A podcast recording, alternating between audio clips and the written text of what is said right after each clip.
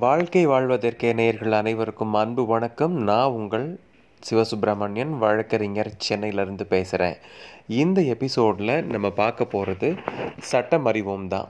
சட்டம் அறிவோம்ல ஜீவனாம்சம் பற்றி நிறைய பேருக்கு தொடர்ந்து கேள்விகள் இருக்குது நான் ஜீவனாம்சம் பற்றி தொடர்ந்து எல்லா பிளாட்ஃபார்ம்லேயுமே பேசிகிட்டு இருக்கேன். சமூக வலைத்தளங்களில் எல்லா பிளாட்ஃபார்ம்லேயுமே நான் ஜீவனாம்சம் பற்றி தொடர்ந்து பேசிகிட்டு இருக்கேன்.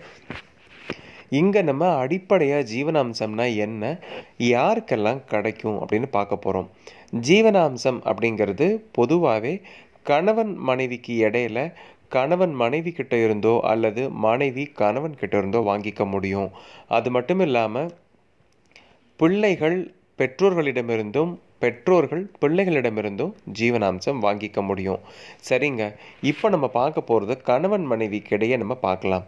யாரெல்லாம் ஜீவனாம்சத்துக்கு எலிஜிபிலிட்டி ஜீவனாம்சம் சட்டம் என்ன சொல்லுது அப்படின்னு சொன்னால் ஜீவனாம்சம் வந்து தன்னை தானே பராமரித்து கொள்ள முடியாத மனைவி கணவனால் கைவிடப்பட்ட மனைவி அல்லது கணை கணவனால் உதாசீனப்படுத்தப்பட்ட மனைவி. இந்த மூணு குவாலிஃபிகேஷன் அவங்களுக்கு இருந்தால் தாராளமாக நீதிமன்றத்தில் போய் அவங்க கணவர்கிட்ட ஜீவனாம்சம் கேட்டு வாங்கிக்க முடியும். அதாவது கணவன் வந்து மனைவியை வீட்டை விட்டு துரத்தி அடிச்சிருக்கணும்.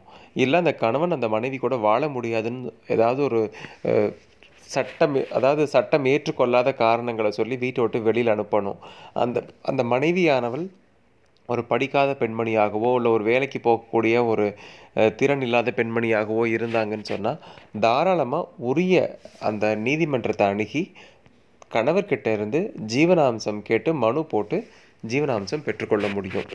அப்போ படித்த பொண்ணுங்களுக்கெல்லாம் ஜீவனாம்சம் கிடையாதா அப்படின்னா படித்த பெண்களும் கணவன் இருந்து ஜீவனாம்சம் பெற முடியும். அது பற்றிய நம்ம எபிசோடுகளில் நம்ம லேட்டராக பார்க்கலாம். இப்போது மனைவியும் கணவனும் பிரிஞ்சு வாழ்ந்துட்டுருக்காங்க அந்த மனைவிக்கு ஒரு குழந்தை இருக்குது தாராளமாக இப்போ அந்த பெண்ணானவள் என்ன பண்ணலாம் அப்படின்னு சொன்னால் தகுந்த நீதிமன்றத்தை அணுகி கணவர்கிட்டையும் கணவர்கிட்ட தனக்கும் குழந்தைக்கும் அந்த கணவரானவர் ஜீவனாம்சம் தரணும்னு சொல்லிட்டு அவங்க தாராளமாக கோர்ட்டில் கேஸ் போட்டு ஜீவனாம்சம் பெற்றுக்கொள்ள முடியும்.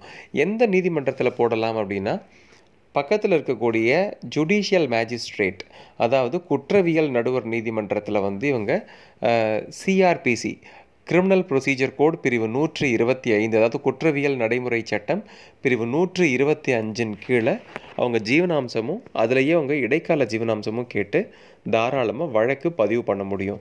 சட்டம் சார்ந்த கேள்விகள் இருந்தால் தொடர்ந்து இணைந்திருங்கள். உங்களுடைய கேள்விகளுக்கு நான் அடுத்தடுத்த எபிசோடில் பதில் சொல்கிறேன் மறக்காமல் வாழ்க்கை வாழ்வதற்கே சப்ஸ்கிரைப் பண்ணி தொடர்ந்து சப்போர்ட் பண்ணுங்கள் நன்றி வணக்கம்.